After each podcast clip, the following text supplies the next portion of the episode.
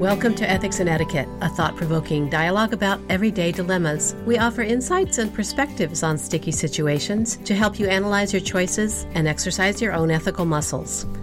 I'm your host, Marna Ashburn, and I'm joined by wife, mother, and attorney, Kelly Halligan Zimmerman. Good morning, Kelly. Hi, Marna. Hi, Mike. Hi, everybody.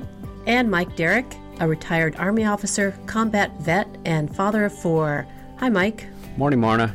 Morning, Kelly, and morning to all our listeners. Thanks for joining us. Today we're talking about some follow up on topics from previous shows because there is current or updated information to share about them. So let's get started. I also want to tell you after this episode, there won't be any episodes in August, but we'll be back in September with new episodes. We're going to take a summer hiatus to research, regroup, retool, take a break, and we look forward to joining you in the fall. All right, so the first topic I want to revisit is the one we did on found money.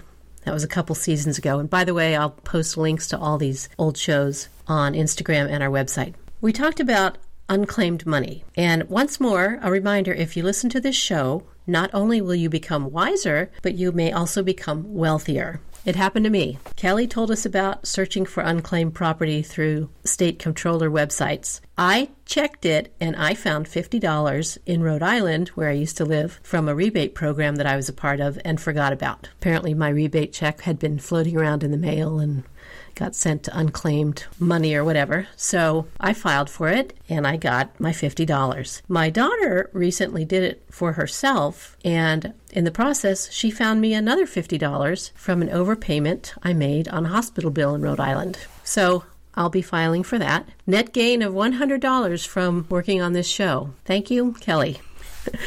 Can you remind us again how to check for unclaimed money? Sure, absolutely. The best website, I think, is at unclaimed.org. And that is the website of the National Association of Unclaimed Property Administrators, or NAUPA. It's a network of the National Association of State Treasurers.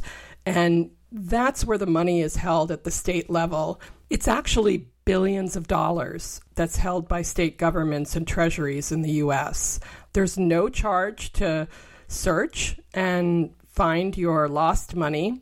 And it can include all sorts of things. Just to repeat, like uncashed checks, bank accounts, insurance proceeds, refunds, credits from depo- or, or deposits, safe deposit box contents, stocks, bonds, and dividends, utility deposits or rent deposits that maybe you didn't remember to get or recover. So there's all sorts of stuff out there. And this website, it gives just extensive information and it even has like a map of the United States.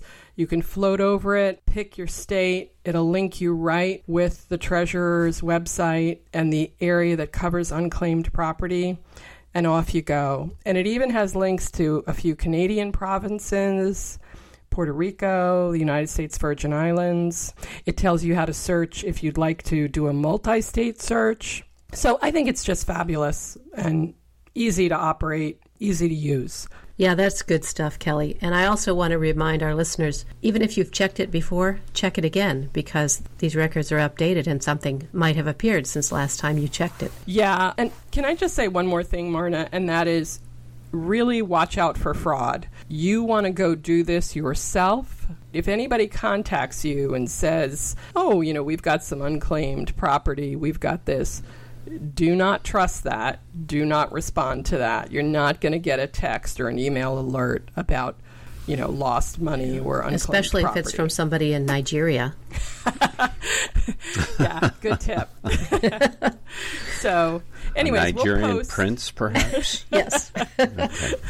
All right. We'll post the website, and um, you know, I, I, I, think there's a lot out there for folks. Um, the website says one in ten people have property out there. I know Virginia says one in four. So it's wow. it's pretty common. Yeah. Yeah, well as I was listening to all the things that you listed that you you might have a windfall from, I thought, well that's a lot. That could affect a lot of people. When you go to these websites, be thorough. Check under your various names, like mine was under my old married name. So married names, maiden names. Check all the states that you've lived in. I've certainly lived in a lot of states, so I got to check all the various states and you just never know what you find. And if you do find something, let us know. We'd love to hear from you. Wow, it's like a treasure hunt. Exactly. I love, I love treasure hunts. Marna, those are great tips, and the website talks about that. And also, they recommend, you know, any state if you happen to have your own business, any state that you did business in, you know, as far as if you had a small company or an entity of that kind, you should also check according to that. Thanks, Kelly. Let's move on to the next topic. Way back in February of 2021, I asked Kelly and Mike to critically think me through the question of whether I should break up with Amazon and Amazon Prime. It was prompted by an impulse to support my local economy, first of all, but it became more urgent after Amazon kicked Parler off their web servers. I didn't like undermining the First Amendment like that and the heavy handedness of it. Things then took a dark turn during our podcast as we examined Amazon's sordid business practices. And Kelly, I believe you did some research and enlightened us on what they were doing, poaching products, asking for their specs as part of the um, agreement with Amazon, and then they would poach the products, manufacture them, and undersell them, and so forth. I would direct people. The Wall Street Journal had a great article in December of last year How Amazon Wins by Steamrolling Rivals and Partners. CEO Jeff Bezos still runs the e commerce giant with the drive of a startup trying to survive, and that strand of its corporate DNA is becoming a liability. Right. We'll post that link, by the way, in our show notes. And they're even, I, I know you have more to say, Marna, but they're even now, the Wall Street Journal had an article or two this past week, they're even now trying to get into healthcare. Yes, they just bought some big healthcare organization. What did Yep. they buy, Kelly? I forget the name It's, of it. it's like Uh, one of those minute clinic chains or yes, something. it, it it is, and uh, you know they're they're gonna start to get involved in providing health care at these sort of emergency care or immediate care centers. So we can post that article from the Wall Street Journal as well. Okay. So at the end of the show, as we had talked about this, and I learned a lot of stuff I didn't know, Kelly and Mike asked me what I was going to do, and I told them I was going to leave Amazon. However, I had just paid up my Amazon Prime account until the end of 2021, so I stayed with it until my membership expired. And then I didn't renew it. So it's now July 2022, and I wanted to report on how my life sans Amazon is going. I don't miss it. I don't miss it at all. No. Now, the caveat is I live alone, I live simply, I don't have a lot of needs. I understand that my life might not align with big families, or, for example, like Mike lives in kind of a rural area, not a lot of sh- stores there. So I understand that, but I have stores around me if I need them, going to and from my workplace. I have drugstore, grocery store, hardware store. I'll stop in there, get what I need. I tend to buy clothing from a catalog that offers free shipping and free returns. Sometimes I will still use Amazon as a search engine, but then I'll go to the merchant's website and buy from them directly, not Amazon. I wondered if I would miss Amazon Prime video for the streaming, but I don't. I check out DVDs from my local library. I also have the streaming service Kanopy with a K from my local library, which I love and highly recommend. You'll see some movies and documentaries, classic films on there that you won't find anywhere else. I still have my Netflix account, and my children gave me a year of Showtime for my birthday, which was last month. Hmm. And just as a shout out, we did a podcast on twists on traditional gift giving, and I mentioned my daughter, who loves to give these non material gifts. She's great at it. Just shout out to her there, mm-hmm. and my son. And as for books, I will use my local library. I will patronize the used book nooks there. I will go to my local bookstore. If I want to order online, I go to bookshop.org. I'll post that link as well, which is a website which supports local independent bookshops. So, no, I don't miss Amazon. I encourage you to try leaving Amazon. It's kind of a false dependency. Leaving it has helped me get back to mindful purchasing rather than the ease of, you know, click, click, click, immediate gratification. Not to mention, I no longer have to take all those cardboard boxes to the recycle point. So, that's good. Do you think you spend less, Marna? I think I do. Yeah. Because of the mindfulness of spending. Right. Right. hmm It's just not buy. Well, that's not Hey. a bad thing. I mean, I think independent of Amazon, just kind of cutting back on our consumption. is- so, yeah. Yeah, That's a good thing. Hmm. That's really good. But Reduce, think- reuse, recycle. yeah. But I think generally without Amazon, you would pay more because they drive, you know, they have these really low prices to drive their competitors out of business. By the way, I just checked as as you were talking, and they just purchased One Medical for $3.9 billion. Um, it's a tech focused primary care company. So they're expanding their interests in the healthcare industry. So I thought I'd share that, and we can post the article also from Yes. the Wall Street Journal. We're going to have a lot of links to post from this Yeah. show. I'm a total hypocrite. I totally agree with what you're doing. I think it's wonderful, and I can't do it.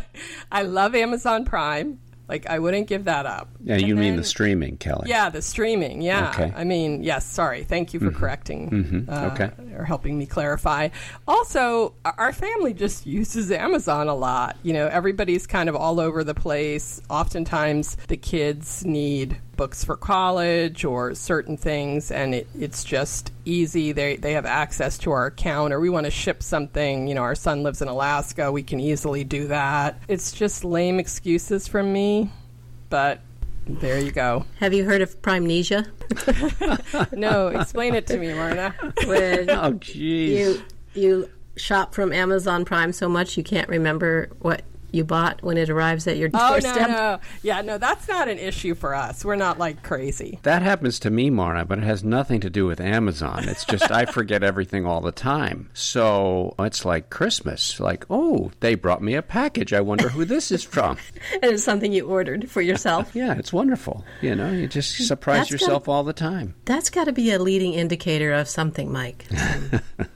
That's another topic on another day, Marna. Okay, we don't want to get into that now. All right. I just want to say I'm really glad Kelly led with Total Hypocrite because Marna It's- was being it's all so righteous true. there and and with good reason and I get it. And I guess my time is valuable to me. Yeah, and, And- I totally understand that. And you know, for me to sometimes find these little niche things that I need, like a just some obscure like part to fix something or something like that, that Amazon just makes it really easy. And um, I have really tried to like do that retail shopping by calling shops, and because if you drive around, oh, that's a huge waste of time and and fuel. But And, you yeah, and bad for the environment. it others. sometimes takes so long. So anyhow, Amazon is a, is a crutch, and it's a It's an addiction, Mike. Okay, maybe you're right, Kelly. Maybe you're right. That's again, that's another Least- topic. least So we're going to talk me. about my memory on one episode, and then we're going to talk about my dependencies on about- another episode. Okay? Are you feeling persecuted, Mike?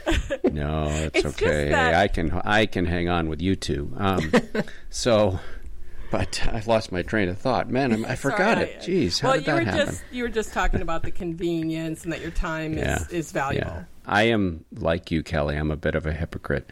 But again, we live in a pretty quiet part of the country, and we just don't have the dense retail options that you guys do. True. And um, you know, our Best Buy in Plattsburgh just went out of business. Oh, Or no. Or just didn't. Best Buy didn't go out of business, but they closed the shop. So that was a place I could What go. a tragedy. yeah, I yeah, mean, what a resource. I know, I understand that. That's why I, I made those caveats to Mm-hmm. uh, people with more complicated lives than I have. Kelly has a couple kids. Well, I mean, you know. here's the sad thing. I totally agree with you. Like, I don't often, you know, like a lot of times you disagree with someone and so you do things differently. The sad thing is, I totally agree with you and I continue in my indefensible ways and I don't seem to care, which is, Do you need a 12 step program? I need something. I, I, I need some help here. I, I need to think about this Amazon thing a little bit more and try to follow through. It's it's sort of like trying to lose weight. It, it's a problem. Well, let us know how it goes. And if you have a, if I have a change of heart, let's talk about it. All right. Well, okay. So you got me all stirred up now, based on Amazon. What's next, Marna? All right, the next one we're going to talk about is roundabouts. Oh, jeez. What a letdown. Amazon to roundabouts. Yeah. Okay. We're talking about the range of things here.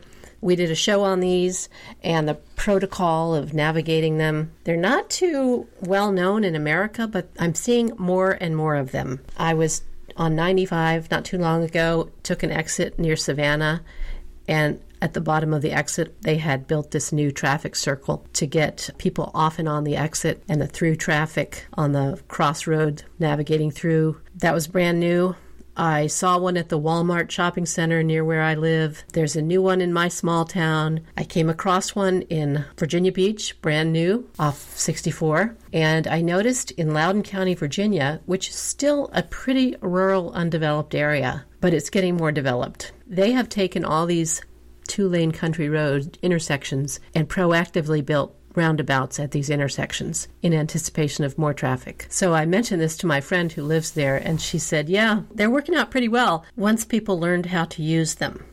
So that seems to be the weak link in America is we don't know how to navigate traffic circles or roundabouts. So, Mike, you spend a lot of time in Europe. I know they have more of them there. Remind Yeah. us again what the protocol is. Yeah, well, I just, as a follow up to your comment on Loudoun County, Virginia folks, they're not that hard. Okay, it's not rocket science. It's not rocket a science. roundabout. Okay, so essentially, it's this: if you're in the roundabout, you're in. You have the priority. If you're out, you're out. So in priority, out no priority. Um, that's how they work and you know they're brilliant and they are something that is increasingly present in our country. Right now we have about 8000 roundabouts last count. I'm sure that number is a little out of date now. What that translates to is like one out of every 1100 intersections in the united states is now a roundabout. And the reason they work so well is that they keep traffic moving. You don't wait at stoplights. You don't come to a complete stop at a stop sign. It's very likely that you will come up to a roundabout. There's nobody in the roundabout, so you just keep on rolling. Now, you do have to slow down, so they're safer. One of the things that I think is one of the most horrific um, traffic accidents in any country is when you have someone who runs a stop sign or a red light and you have a massive intersection at high, a massive accident at high speeds in an intersection, and uh, in a roundabout, those don't Yeah, happen. that's terrible. So I think everybody who's really passionate about roundabouts should go to YouTube and look up roundabouts and look at some of the crazy things that have happened in our country in roundabouts. And I watched two last night. It was remarkable. One is a guy who came flying into a roundabout, didn't slow down because he didn't see a stop sign or a stoplight, and the roundabout had a raised center, so it was it was um, it was higher than the rest of the street, and it served as a ramp, and it launched him in a you know just this incredible flying. It was like out of the movies.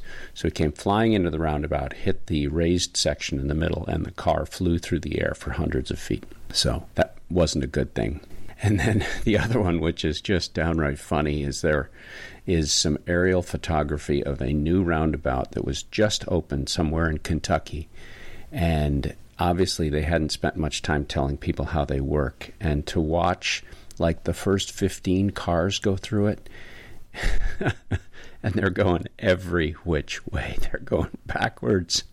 It is just look, Google roundabout in Kentucky, and you will see this. If you're having Yeah. a bad day and you need a laugh, watch that video. We will post that link as well. yeah, So, main thing people in the traffic circle have the right of way. that's right. Yeah, You're entering it, you have to yield. that's correct. You can't just mm-hmm. barge in there. Mm-hmm. And I will say that these double lane traffic circles kind of throw me off. You have to get in the inner lane if you won't be exiting Yeah. anytime soon. Yeah. Yeah, they're all something you need to become comfortable with. But once you get it, and like you add a roundabout to your commute, it definitely makes a difference because it keeps traffic moving. Traffic engineers, city planners, they love them. So it's a good thing, but it's going to take a little bit of a learning curve. Yeah. In the meantime, we all may be the Griswolds in London going around and around the traffic circle. I will tell you that Kathy and I just got back from Germany, and uh, Germany has a lot of traffic circles. And, you know, between not being totally good with German as a language and not quite knowing where we were going, there was more than once that I took a couple extra laps in a roundabout, which is perfectly fine. Just keep driving in a circle until I was sure which exit I wanted to take, because sometimes there were four or five exits, sometimes six. So it was it was gave me a pause. yeah, uh, well, that's that is the beauty of roundabouts is Yeah. that's your fallback. Just take another lap. figure it out. Maybe more than one lap. around the circle. round and round and round. I'm sure you two are going to have fun with this one. There goes Okay. Mike again. He's just driving around the roundabout. Here he goes. All right, on before we close, Marna, I have a I have a question. Well, it's not really a question. It's a little factoid that relates to you because I know you hail from the great state of Indiana. Which town do you think has the most roundabouts in the United States? Savannah, Georgia. Carmel, Indiana has Oh, no kidding. 140 roundabouts. That's a new, fairly new development in the last Yeah, 20 years or so. So that explains some forward thinking people So put they I have love they have a Yeah, really? No, I do. Yeah, it's Okay, a wonderful good, state. My, good. I have some cousins there, and Mhm. you know, my uncle still lives there. It's it's just a wonderful. It's a great place, beautiful, and a great place to raise a family. And Mhm. Notre Dame's there, which is a plus. That's right. It's all good. Yeah. Kathy and I went to grad school in Indiana. That's and, uh, right. in Bloomington. And, Sure uh, did. Oh yeah, Yeah. you're a Hoosier. I'm a Hoosier. And now uh, my oldest son is going to IU. So, Great. yeah. All right. So, if we want to continue down the trivia path, Wisconsin has the most roundabouts in the country among our states. You wouldn't have seen that one coming. I was recently in Wisconsin, and we definitely went through some roundabouts when I went down into Madison. I'm not going to lie, it was confusing. we can talk about this offline, okay? Yeah. Because I do. I'm pretty good at them now. So, So that just reinforces what we've been saying is roundabouts are coming to this country Mm-hmm. about a hundred years later than other countries. so so Yeah, figure them their out, way, folks. folks. Do your part. way. Figure them out. They are definitely a beneficial feature in a community, I think. Thanks, Mike. The next topic we're going to talk about, and we have an update, is from the podcast Sports Teams with Insensitive Names. We did a show on this insensitive names or racist names. Kelly and I are graduates of William and Mary. When we were there, we were the William and Mary Indians. They're now the William and Mary tribe. The Cleveland Indians are now the Cleveland Guardians. The Atlanta Braves are still the Braves, and the Kansas City Chiefs are still the Chiefs. However, the Washington, D.C. football team, who used to be the Washington Redskins, has a new name. We speculated at great length what the new name could be. Among some of the options, Red Hogs, Admirals, Red Tails, Presidents, Monuments, and the Red Wolves, which was an initial fan favorite, was ruled out early in the process because of copyright and trademark hurdles. But Kelly, can you fill us in? What name did the Washington football team eventually select? Commanders. The Washington Commanders. Yep. And first, full disclosure, I sort of have a conflict of interest because I'm a very big Philadelphia Eagles fan. So the Eagles and the former Redskins, now the Commanders, I have to get used to saying that, are in the Yeah. same division and there's just a rivalry. So it's hard for me to say anything positive about the Washington football team. Do your best. Kelly, yes. Kelly. So I'll, I'm going to try. Come on. Aren't you an And- attorney, Kelly? Can't you Yes, can't I'm- you step out of these problems and look at them objectively? Yes, I'm trying, Mike. Okay, But you know, it's important. I'm not a journalist, but you got to disclose any potential conflicts or things that could impact Mm. Okay. what you're what you're saying. So Thank we you for your candor, Kelly. You're welcome. so I think we all agree that names should not be racist, and a derogatory name for American Indians should go. And clearly, the Redskins is a derogatory name, so totally made sense to change it. I- I'm not so certain about the Cleveland Indians or you know the William and Mary Indians or the Kansas City Chiefs. I don't know that those are, you know, racist or derogatory. That's just my opinion. Because remember, when teams pick a mascot or a representative, they're not picking a loser. They're not like, let me pick the biggest loser out there. They're they're usually picking a mascot to honor that mascot and because they want to be like that mascot and have the traits of that mascot. So I think like the Indians, the Fighting Irish, the Canucks, you know, that's meant to honor those people, that group of people. So, you know, and acknowledge their qualities of greatness. That's just my opinion. As far as the Washington Commanders go, they have like a ton of issues and problems, you know, in in July of 2021, they were fined $10 million for a workplace culture that was considered to be, you know, inappropriate, and there were numerous allegations of sexual harassment. Their owner is currently being investigated. There's been alleged financial improprieties, and they're alleged, not, you know, they're not been founded, but of the franchise hiding revenues from the other 31 teams. So Congress is looking into this. So I just think the Washington Commanders have a lot of issues that are bigger than their name. Yeah, and I just wonder how long Daniel Snyder is going to continue to own the team. Wow.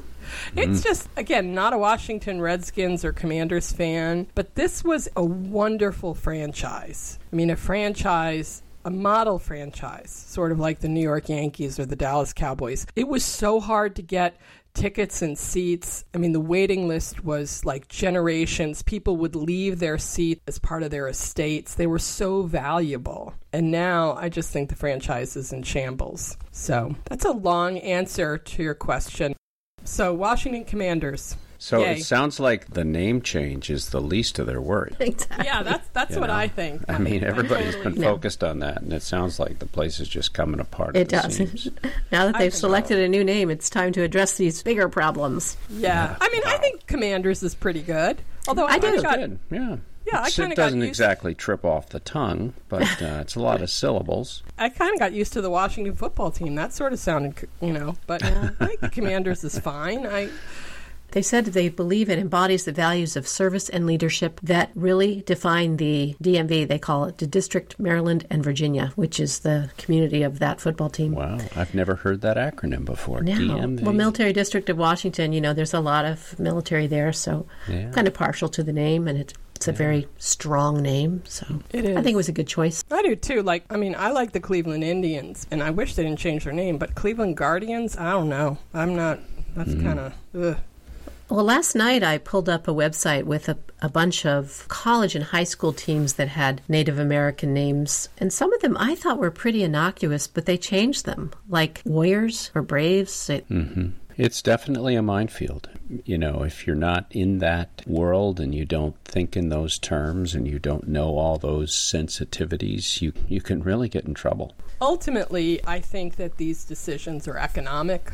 I realize that that just shows how skeptical I am, but I don't think that the Washington Redskins changed their name to the Washington Commanders because of pressure from American Indians. I'd like to think that's why they did it, but it's not. It's because, you know, their sponsors insisted and their fans insisted. They did it because the marketplace drove it. Yes, the rise of corporate power. Uh, speaking of Indiana, I remember when they built the um, dome for mm-hmm. football in Indiana. There, mm-hmm. there was a long, long discussion about what to call it. They finally decided on Hoosier Dome of all names. A few years after that, they scrapped that name and it went to the highest bidder, the RCA Dome or whatever. Right. Yeah, they did the same with Mile High Stadium in Denver, which they I thought change the was name? a great name. You know, Yeah. it's, it is. It is like exactly at a mile above sea level, and uh, yeah. So now, But I thought the agreement was they were going to keep Mile High in the name. It's, it's whoever the whoever the sponsor is at Mile High. Okay, That's how they do it. Well, I guess that's a compromise. Hey, shall we move on to a less controversial topic? What do you have for us next, Marna? We did two episodes devoted to you, Mike, you and Kathy, and your 210 mile, 19 day hike on the John Muir Trail. Those episodes were called Trail Magic and Leave No Trace. And I will post links to those on the show notes. So we got quite a bit of feedback from our listeners. They really liked those shows and they liked Kathy being on the show. Kathy's like a, a contributing editor to the show, as well as other people in our lives, either through feedback or sounding boards or whatever. They're they're part of the show. And I think we ought to bring Kathy on again as a, a fourth panelist. well, I know she would enjoy that. She Talk to her great and see time. what she thinks. Yeah. I okay. totally agree. This is a question from a listener. Actually, we got this question more than once. Who is John Muir and why is there a trail named after him? Yeah, that's a great question. So, a little bit about John Muir then. John Muir was born in Scotland in 1838, and when he was 11 years old, he emigrated to the United States with his family. They ended up in California. He lived a very uh, varied life, let's say. He had this compulsion, this draw to the mountains and to the wild places. And Uh, so he went into, as a young man, he went into the Sierra Nevada, which is that remarkable chain of mountains which runs north south in California, kind of uh, over towards the Nevada border. It was his place. He fell in love with that place. Although he worked really hard to have a complete life, you know, with a family and he was a farmer and you know in California, he just he he knew that he his happy place was in the mountains. And he also was a very talented communicator and writer. And so it's the writings of John Muir, and he wrote a lot, that brought the Sierra Nevada into people's thinking. And so in 1890, based on many of the writings of John Muir, Congress established Yosemite Park because he argued that this is a place we must take care of. This is a place we must save. We just can't log it and graze it and develop it. So when they built this trail, the John Muir Trail, um, which we can talk more about that later if you want, but they just named it after John Muir. He didn't design it, he didn't build it himself. So that's a little bit about John Muir. Now, his writings, were they all about conserving this piece of land, or did he do other kinds of writing? Well, I'm not fully informed on that, Marna. He wrote a lot, and he primarily wrote about the wilderness and the magic of the mountains and the natural world. And uh, he has many famous quotes, some of which I really relate to. One, I think, which is probably the top of most people's lists, is the mountains are calling and I must go. I didn't know that was his quotation. Yeah, I love that. Yeah, it really is. I get that. I love to go into the mountains. We are fortunate to live right on the edge of the Adirondack Mountains, and Kathy and I spend a lot of time in the Adirondacks. And then another favorite I have that gets me going every now and then is uh, between every two pine trees, there is a door leading to a new way of life. He's a bit of a poet, isn't he? Yeah. Oh, he was. He definitely was. He could turn a phrase, and uh, it was his writing that allowed people to understand and appreciate the Sierra Nevada because it's hard to get up in there. They're very remote. They're very, it's very unforgiving terrain, uh, remarkably beautiful terrain, but very, very difficult place to travel through. Well, that's fascinating. I don't think I'll be hiking 210 miles, but I can certainly go to the library and get one of his books and read Yeah. it. Mike, while I have you here, I'm on Facebook with your wife, Kathy, and she just posted a bunch of pictures about your latest trip to Germany, and they looked so wonderful. You used to live there, right, when you were in the military? Mm-hmm, mm-hmm. You went back. Can you talk a little bit about your trip to Germany? Because our listeners do seem to like hearing about your adventures. Yeah, we just got back. We spent uh, a little over two weeks there. And the reason we went this time is our son William is um, on a nine month deployment to Germany. William is a helicopter pilot. And um, what we do now in the Army is we send entire units to Germany, sometimes Poland, but Europe and Korea. Back in the day, you know, when you were a helicopter pilot, Marna, entire units were stationed in these places. So you you were there for years, and now they just rotate them over nine months at a time. And so William has been in Bavaria at a remote little airfield kind of uh, in the middle of the farm fields. It's in the middle of nowhere, and it's it's difficult for these for these soldiers who go overseas because they they don't have their families, they don't have their friends, they don't have vehicles. They're just there, and it's six or seven days of work per week, and you know there's a lot of tension because of the war going on in Ukraine, although they're not directly involved in it. And so it's been a challenging time for William and all of his entire unit. So we went over just because we wanted to kind of see him and check in on him. But also, you know, we lived there 30 years ago. So it's a really neat return. Had a great time with William. His oldest brother came with us, and that was Ryan. So we had two of our boys there, and we had a couple long weekends with William. And then in the weeks, Kathy and I kind of went around and visited uh, some places. And uh, I, I'd say one thing that was most heartening was we went to the little town where we lived for three years. And we lived in this beautiful little house. And we drove by and we stopped and uh, got out.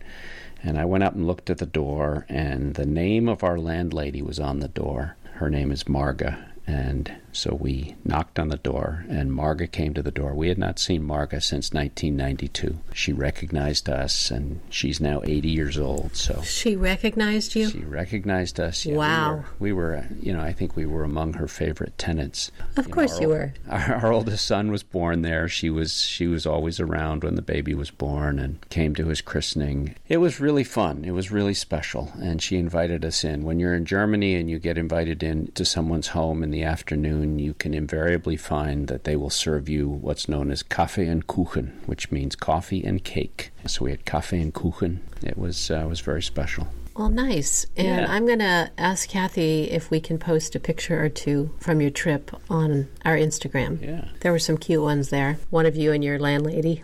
yeah, she was an English teacher. That was just, she had not spoken much English in decades. She's been retired for 20 years. She was just overjoyed to see us, and we were equally pleased. Did you tell her about the podcast, Mike? We talked about a lot of things, Kelly. I don't think we got to the podcast. I don't know if you can send her the info. She might. Yeah. She might enjoy yeah. at least listening to this one show. And Oh, yeah. Well, shout out to Marga. The rest of the time, when we weren't with William on the weekends, we went and visited places we used to live, like I said, and then we went down to the Alps and hiked and biked and soaked in thermal baths and did a lot of fun German things. So, great trip. how Big long fan. were you gone? Two weeks. Oh, that's great. Hmm. It does sound great. All right, thanks for sharing that, Mike. Yeah. And like I said, we'll try to post a picture on our Instagram. All right, that's going to be all for us this week. And for the rest of the summer, we'll be taking our summer hiatus in August and we'll resume production in September. Check out our Instagram at Ethics Etiquette for updates. As always, we'd love to hear from you. Send us an email, inbox at ethicsandetiquette.com. Thanks for tuning in, and thanks for your support during our four seasons so far. For Kelly Halligan Zimmerman and Mike Derrick, I'm Marna Ashburn, and this is Ethics and Etiquette, a thought provoking dialogue about everyday dilemmas. Have a good summer, and we'll be back with you in the fall.